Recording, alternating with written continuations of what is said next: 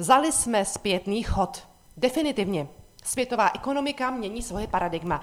No a s ním se mění všechno. Abychom to ovšem zasadili do toho správného kontextu a pochopili, o co tu kráčí, musíme se nad tím rozkročit trochu víc ze široka. Zhruba od dob globální finanční krize v roce 2008 zvítězilo ve světových ekonomikách paradigma, podle kterého jakékoliv zakolísání hospodářského růstu je špatně.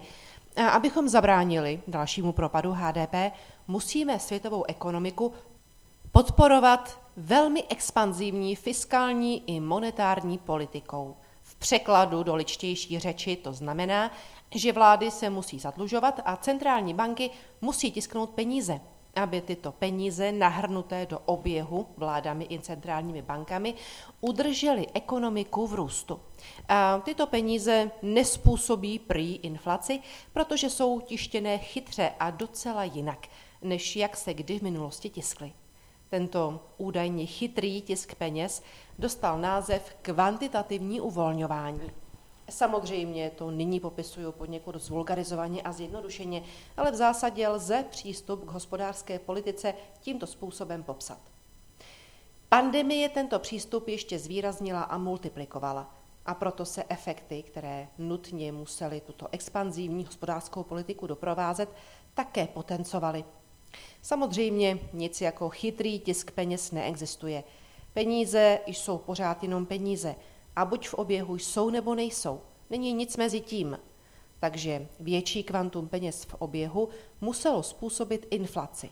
Tu inflaci, kterou vidíme dnes. Jenomže aktuálně se přihodily dvě věci. Za prvé, pandemie končí. Byť z mnoha míst je panika stále ještě přiživována, už se nedaří veřejnost příliš efektivně přesvědčovat o trvání smrtelného nebezpečí, když i s růstem počtu pozitivních počty lidí v nemocnicích i počty úmrtí klesají. Strach z pandemie tedy velkou rychlostí ustupuje. Společně s ustupujícím strachem z pandemie se tak docela nedaří odůvodňovat stejně vysoké tempo tisku peněz jako dosud. No a za druhé tu máme inflaci.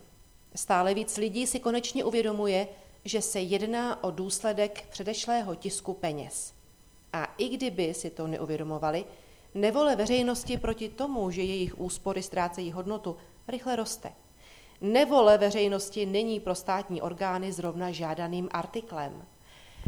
A tak státní orgány, zejména tedy centrální banky, chtě nechtě jsou nuceny začít proti inflaci něco dělat. A teď ponechme stranou, že ji předtím sami rozpoutali.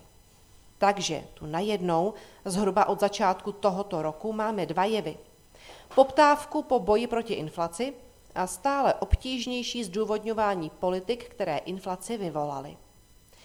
A to obojí dohromady nutně musí vést k převlácení paradigmatu. Jestli až dosud alfou a omegou hospodářské politiky byl hospodářský růst, teď se tím stává inflace a v důsledku toho omezování tisku peněz. Tohle není teorie. Právě dneska svět předvádí, že paradigma se skutečně změnilo.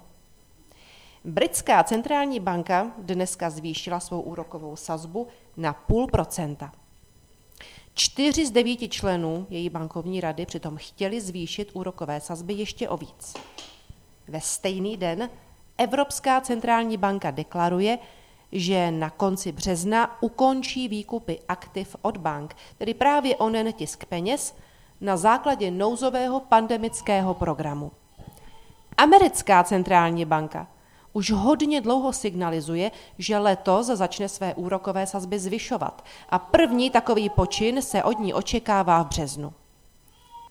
No a nám nejbližší Česká národní banka dneska opět zvyšuje své úrokové sazby o tři čtvrtiny procentního bodu na 4,5% Kam se podíváme, tam se tedy od tisku peněz ustupuje.